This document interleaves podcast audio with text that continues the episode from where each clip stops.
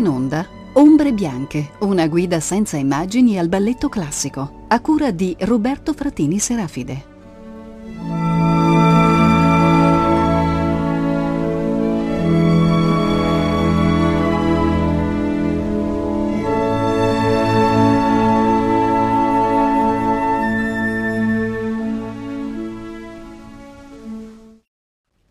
Cordiale saluto a tutti i radioascoltatori di Rete Toscana Classica e Roberto Fratini Serafide che vi dà il benvenuto a questa nuova puntata di Ombre Bianche, il nostro racconto senza immagini sul balletto romantico e post-romantico. Nella puntata di oggi, dopo aver nelle puntate precedenti in qualche modo analizzato eh, quello che era il primo sviluppo del grande eh, accademismo russo, analizzeremo il primo grande balletto di Tchaikovsky, che non è in realtà il primo balletto composto da Tchaikovsky. Il balletto di oggi, La Bella Addormentata, fu in realtà eh, la seconda partitura composta da Tchaikovsky per balletto, la prima era stata nel 1877 Il Lago dei Cigni. Ricordiamo però che Il Lago dei Cigni fu in realtà un clamoroso fallimento quando debuttò a Mosca e che l'edizione che ancora oggi conosciamo debuttò al Marinsky di San Pietroburgo soltanto nel 1895 motivata tra le altre cose anche dall'enorme successo che Tchaikovsky e Petipa avevano riscosso con La Bella Addormentata, che è l'oggetto della puntata odierna. La Bella Addormentata, più nota con il titolo francese de La Belle au Bois dormant, di fatto La Bella Addormentata è una traduzione inesatta del titolo perché il titolo significherebbe realmente La Bella nel bosco addormentato, nel bosco dormiente balletto in tre atti con un prologo e un'apoteosi. Ora è significativa questa definizione della Bella addormentata come balletto in tre atti con un prologo e un'apoteosi, perché in qualche modo indica già nella Bella addormentata una formula eh, apoteotica, diciamo una formula pletorica di balletto. La Bella addormentata nasce per essere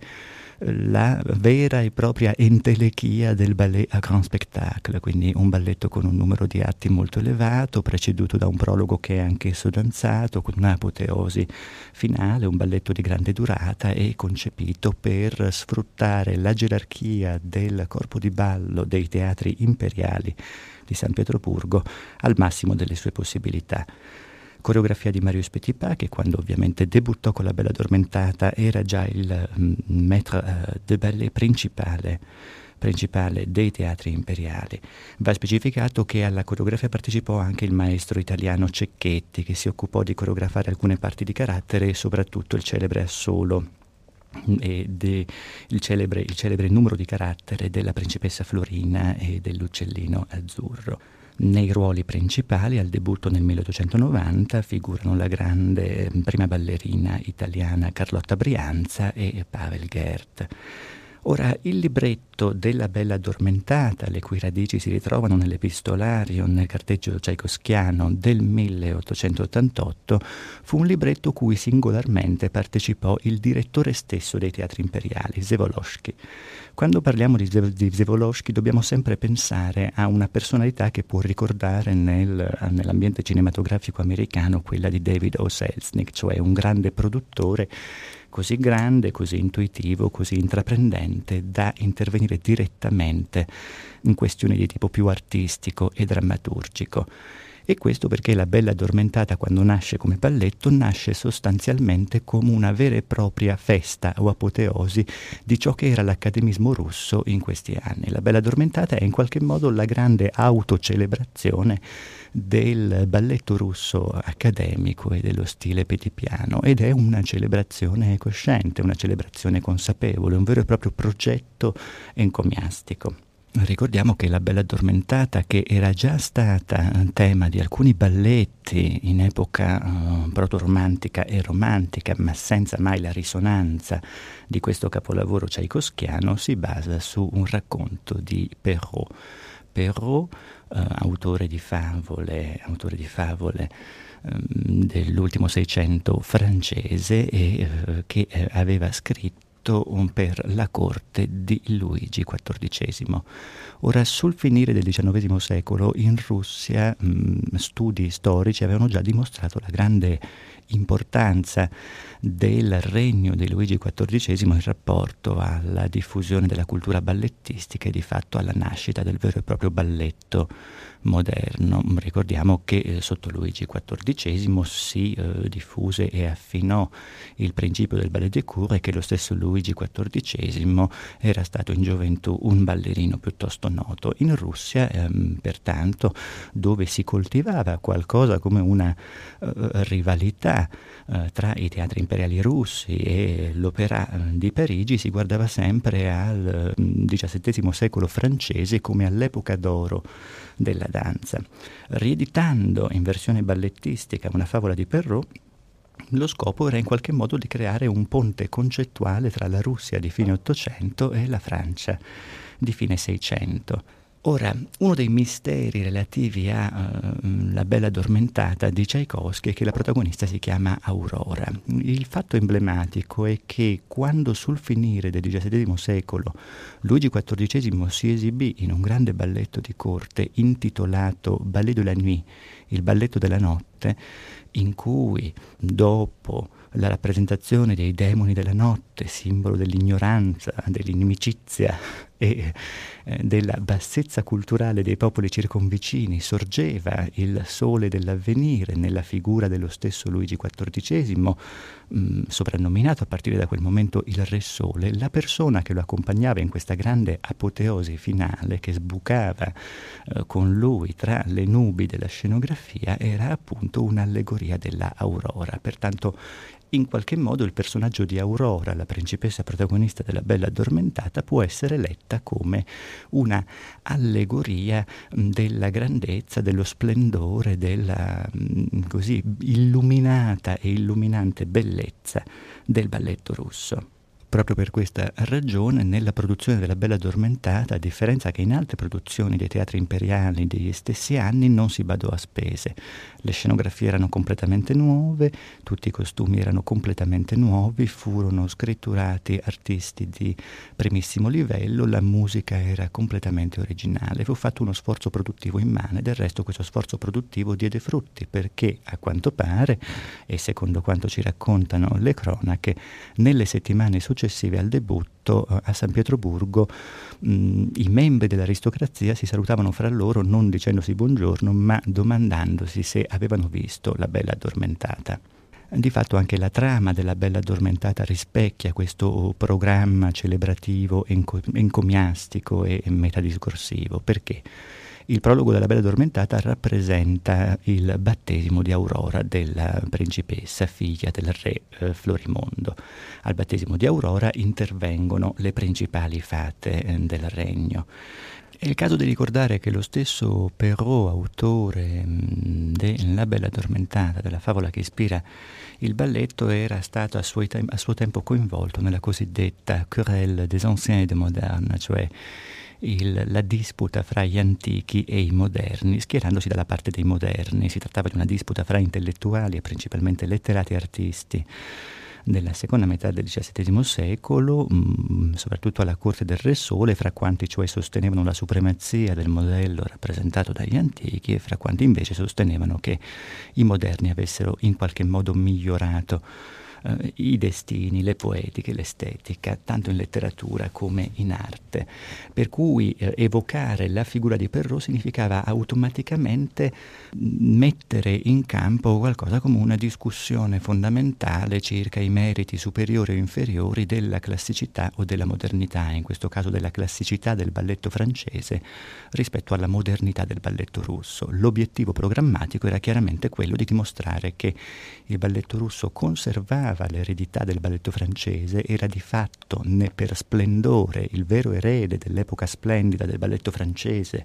vissuta sul finire del XVII secolo e per di più migliorava quella tecnica, migliorava quelle poetiche, eh, migliorava l'estetica complessiva del balletto portandola al culmine. Mm, questo programma metadiscorsivo, metaballettistico è evidente nel trattamento narratologico del materiale di Perrault. La Bella Addormentata di Tchaikovsky è un balletto dove i momenti fondamentali della trama, i momenti più drammatici, che sono appunto l'istante in cui Aurora si punge con il fuso dell'arcolaio e cade eh, addormentata e l'istante in cui il principe Desiré sveglia Aurora con un bacio vengono trattati dal balletto in maniera a dir poco sbrigativa. Sono momenti sostanzialmente non danzati, per lo più mimici. La scena in cui Aurora si addormenta è in qualche modo un fossile, un vero un vero e proprio rimasuglio di ciò che eh, in decenni anteriori nel balletto romantico era stata la tipica scena di follia che precedeva la morte della protagonista e tutti questi momenti non ricevono nessun tipo di accento tersicoreo, non vengono cioè trattati ballettisticamente, perché al contrario la bella addormentata si trasforma in una sorta di enorme parterre ballettistico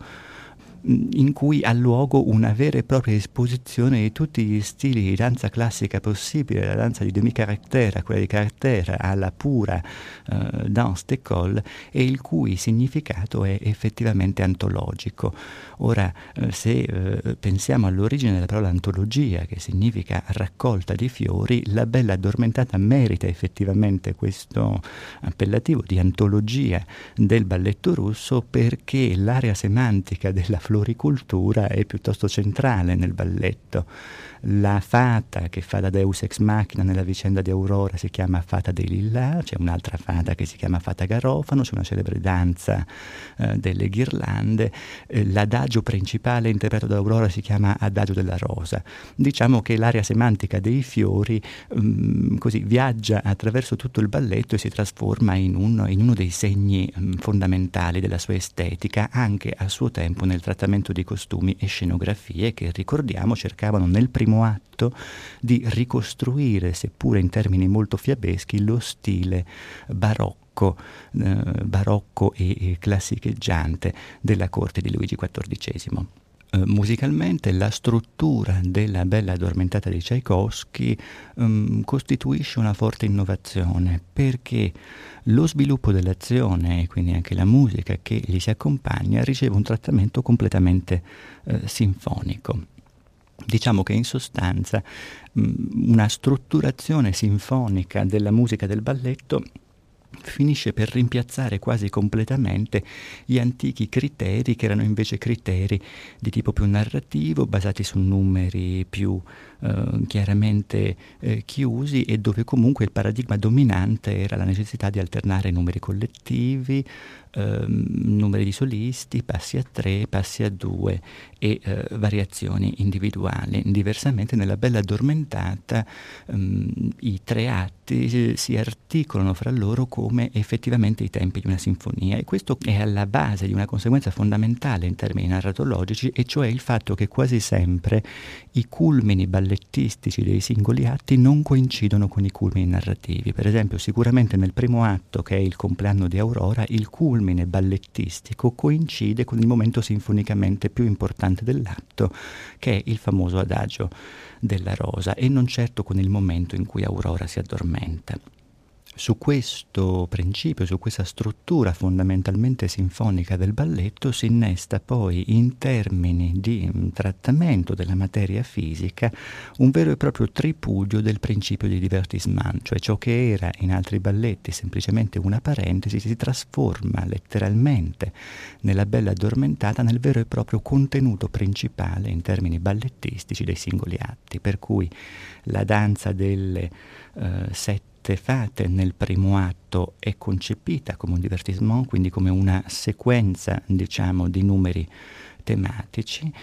avremo un divertissement anche nel secondo atto e avremo un divertissement anche nell'ultimo atto che è l'atto del matrimonio di Aurora e Desiree. Di fatto l'unico soggetto narrativo dell'ultimo atto è il matrimonio tra Aurora e il principe e i festeggiamenti relativi a questo matrimonio, dove sfilano davanti ai protagonisti tutti tutti i personaggi principali delle favole di Perrault, quindi viene fatto metalinguismo sul balletto, ma metalinguismo anche sull'autore della trama del balletto, per cui avremo una danza di Pollicino, una danza di Cappuccetto Rosso, una danza dell'uccellino azzurro, eh, una danza del gatto con gli stivali e della gatta bianca, una specie di divertissement favolistico. Ma iniziamo senz'altro il nostro programma di eh, ascolti relativi alla bella addormentata di Tchaikovsky del 1890 ascoltando nell'introduzione l'ouverture.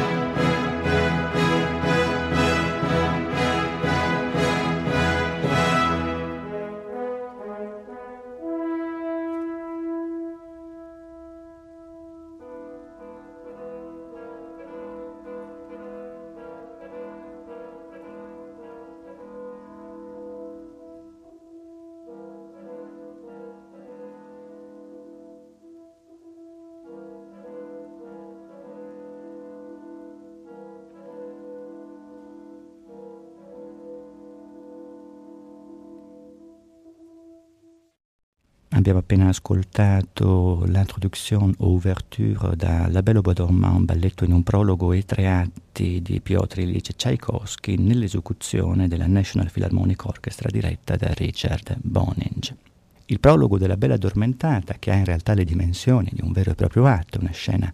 molto estesa e che eh, rappresenta il battesimo della principessa Aurora mh, ha sostanzialmente la sua motivazione artistica nella necessità di far ballare tutte le fate che vengono a visitare Aurora per apportarle i doni più eh, svariati dalla bellezza all'acume, alla generosità, eccetera, capitanate tutte queste fate dalla celebre fata eh, dei Lilla, eh, che è in qualche modo la versione um, edulcorata di ciò che era stata Mirta in un balletto come Giselle, cioè la regina di un mondo soprannaturale cui offerta nella sua versione benevolente, così come Mirta era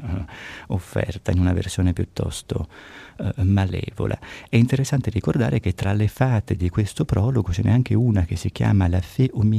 cioè la uh, fata delle briciole, e che questa fata delle briciole era anche il titolo di un celebre romanzo di tematica fiabesca, stregonesca e sovrannaturale scritto uh, da Charles Nodier, scrittore di cui ci siamo già occupati in relazione alla Silfide e che quindi continuava a viaggiare nell'immaginario ballettistico europeo anche a tanti decenni di distanza. Passiamo pertanto all'ascolto di questa scène dansante con l'entrée des fées, cioè con l'entrata delle fate, e fra tutte le danze eh, delle fate ascolteremo oh, la danza della fata delle briciole, eh, la danza della fata Canari qui chante, Canarino che canta, e la danza della fata dei Lilla. Il dato interessante è che ovviamente Tchaikovsky nel comporre questi numeri che erano le danze delle fate si sbizzarrì con scelte timbriche, ritmiche sempre diverse e che la grande abilità di Petipa fu di caratterizzare le variazioni delle singole fate rispettando molto lo spirito della musica, per cui per esempio nell'esecuzione della danza della fata delle briciole il dato prevalente è la sensazione di uno sminuzzamento del movimento, di uno sminuzzamento dell'aria ad opera di arti superiori e inferiori eh, dell'interprete, così come la danza della fata dell'Illa è sicuramente dominata eh, da valori di linea, di eleganza, di spiritualità, come era diciamo nella funzione di questo tipo di personaggio soprannaturale. Passiamo senz'altro all'ascolto.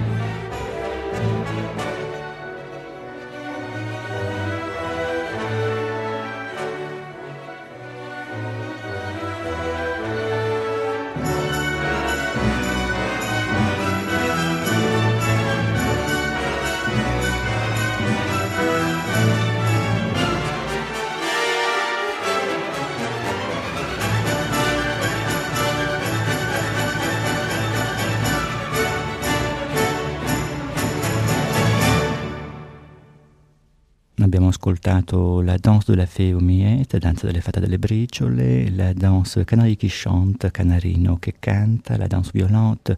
la danza violenta e la danse de la fée des lilas, la danza della fata dei lilas, eh, dal prologo della Belle Bois dormant, balletto in un prologo ai tre atti di Piotr Ilyich Tchaikovsky nell'esecuzione della National Philharmonic Orchestra diretta da Richard Boninge in questo prologo dove tutte le fate vanno a um, visitare, a rendere omaggio alla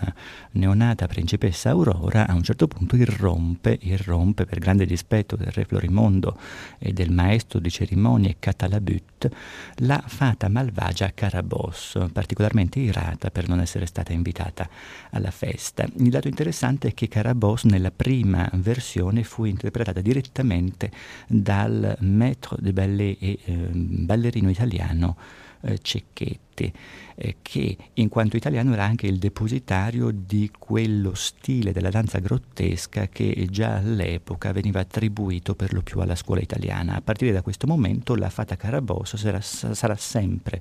interpretata da danzatori eh, uomini. Carabosso nel prologo maledice Aurora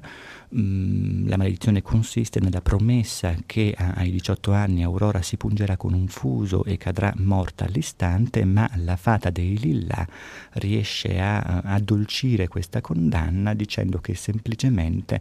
quando Aurora si pungerà con il fuso cadrà lei e tutta la corte in un uh, sonno molto profondo che potrà durare cento anni finché qualcuno verrà a uh, liberarla. Nel primo atto passato questo lungo articolato prologo, nel primo atto della Belle Bois d'Ormont assistiamo invece al compleanno, alla festa di compleanno per i 18 anni di Aurora, quando entra in campo effettivamente l'Etoile che interpreta eh, il ruolo. Um, ascolteremo il grande valzer, il celeberrimo valzer da questo primo atto seguito dall'Adagio della Rosa. L'Adagio della Rosa, giustamente uno dei brani più celebri della Bella addormentata di Tchaikovsky, e che è la musica che accompagna una danza di straordinaria bellezza eseguita da Aurora. È una danza che definisce in qualche modo tutto il personaggio di Aurora e tutto ciò che rappresenta. L'adagio della, ro- della rosa è semplicemente eh, Aurora circondata da quattro principi eh, pretendenti che danza eh, un numero estremamente complesso per ragioni di eh, eh, equilibrio e in cui si appoggia o non si appoggia scegliendo liberamente ai suoi quattro pretendenti, ma dove soprattutto effettivamente Aurora si converte in una donna, in cui cioè la regalità del personaggio viene espressa attraverso l'incredibile dominio di questi equilibri quasi impossibili da sostenere. Tra le figure di equilibrio dell'adagio della rosa, che si chiama così perché Aurora danza con una rosa in mano passandola ai suoi pretendenti, ritirandola dalle loro mani, che è il segno della sua libertà di scegliere un partner, di scegliere un principe. La figura dominante dell'Adagio della Rosa è un piquet attitude, cioè Aurora, diciamo, in attitude, secondo una posa che imita, come ben sappiamo, eh, il Mercurio del Gian Bologna eh, è in punta, che è una posizione estremamente difficile in termini di equilibrio, ma è interessante che si trasformi nel passo base di Aurora per questa variazione, perché attitude, quando nasce come termine applicato alla danza, non indica esattamente questa posizione, ma è piuttosto il corrispettivo nei trattati di etichetta cortigiana eh, del XVI-XVII secolo francesi di ciò che era la sprezzatura in un trattato come il cortigiano di Baldassar Castiglione. Attitudine in francese significa effettivamente semplicemente questo, tanto la posizione come la postura, come l'aplomb, ma anche diciamo la attitudine, quindi eh, la libera disposizione o predisposizione di qualcuno per fare qualcosa normalmente di molto difficile. Applicata al cortigiano e quindi all'aristocratico che normalmente danzava, l'attitudine significava danzare senza eh, tradire lo sforzo, danzare danzare come se si fosse nati per questo, danzare come se la propria aristocraticità trovasse la sua mh, espressione più organica eh, e più eh, appropriata nell'esecuzione di passi ed equilibri estremamente difficili. Quindi attitude significherebbe in origine qualcosa come una uh, eleganza innata, una naturale predisposizione per uh, eseguire figure di sovrannaturale difficoltà e questo è appunto il carattere di Aurora. Aurora, incarnazione della grandezza della danza russa, mh, esprime tutta questa gioia di essere se stessa, questo incredibile dominio della materia tersicorea nell'applicazione ossessiva della stessa figura durante tutti i sei minuti della variazione. Ascoltiamo per questo il valzer e l'adage alla rose, l'adagio della rosa, dal primo atto della Belle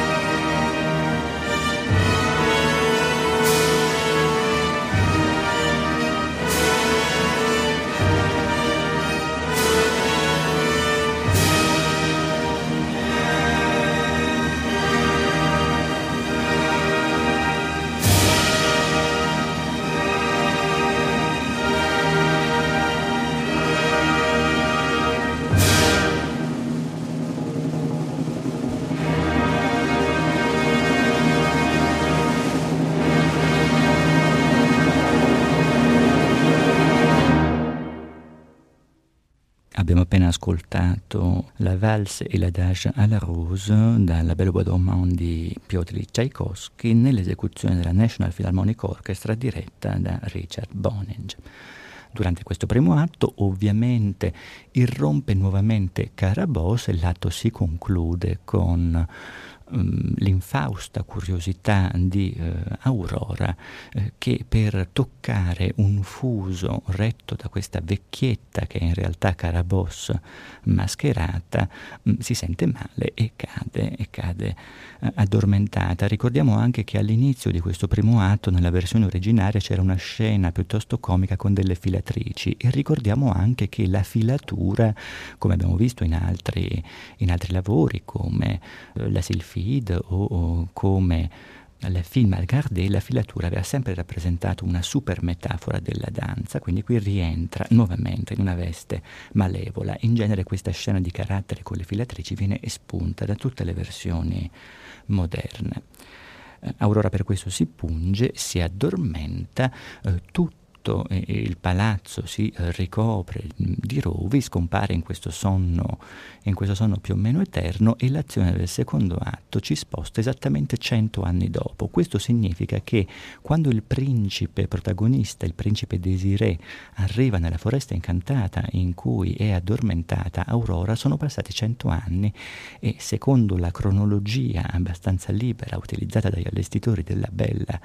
addormentata,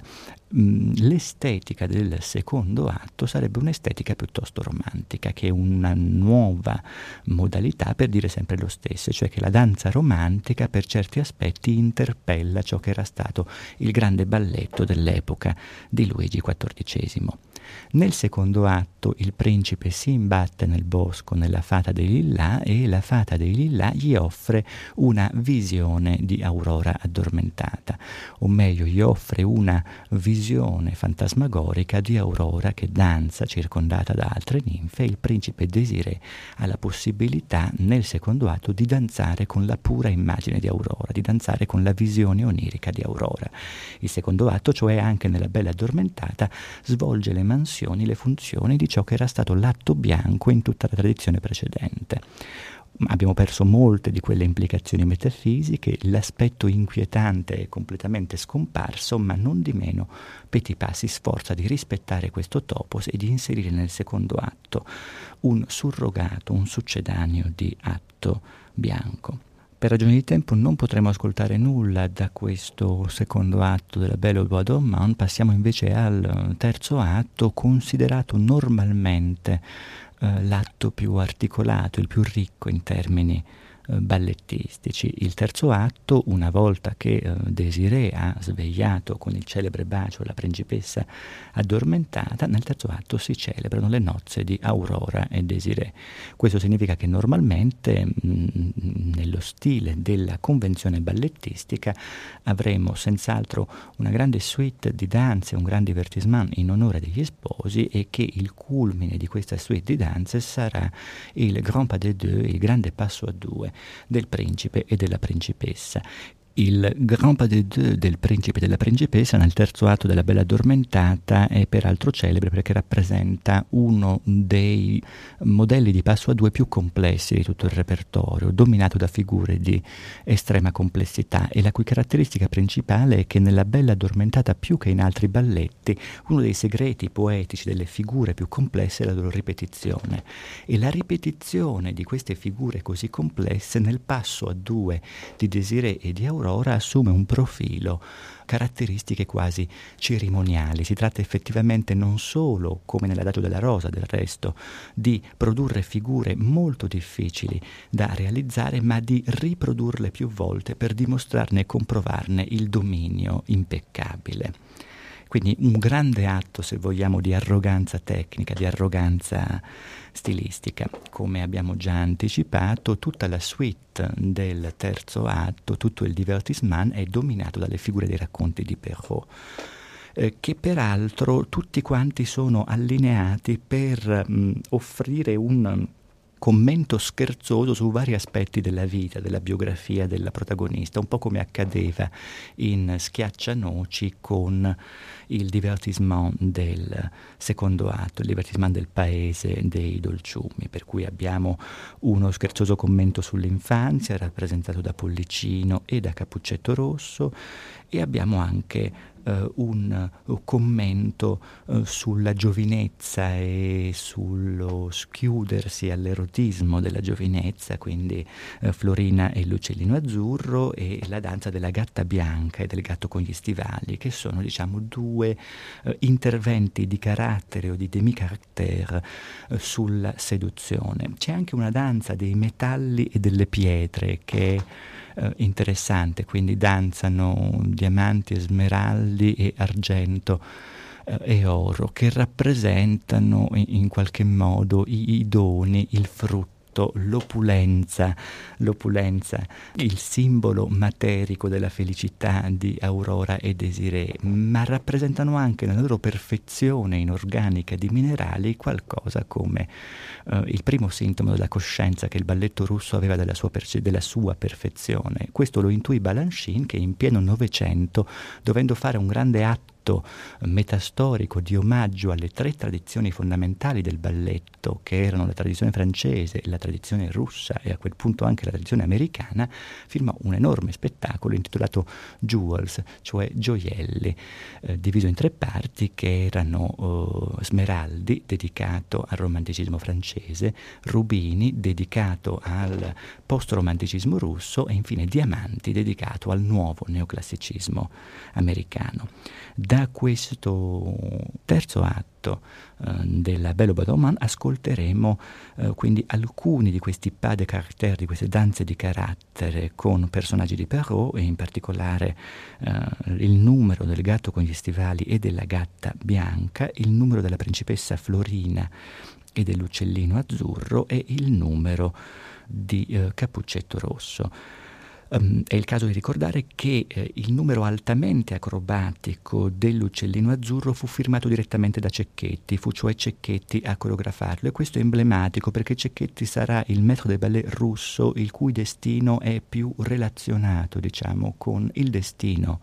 di quelli che saranno i ballet russi di Diaghilev e che già nella danza dell'uccellino azzurro prevale rispetto eh, alle abitudini eh, di danza maschile dei valori di eh, leggerezza, di acrobaticità che più in là diventeranno i segni più caratteristici della danza di un danzatore come Nijinsky, che di fatto sarà tra gli interpreti di eccellenza di questo numero. Ricordiamo anche che lo stesso Pas de deux della Princesse Florine e dell'Oiseau Bleu farà parte normalmente delle soirée dei ballet russi a Parigi come numero isolato, dove addirittura Diaghilev ribattezzerà questo numero l'uccello di fuoco, creando una fondamentale confusione con la partitura di Stravinsky, vendendo cioè come uccello di fuoco quello che è semplicemente un passo a due di carattere tratto dalla bella addormentata. Passiamo senz'altro all'ascolto.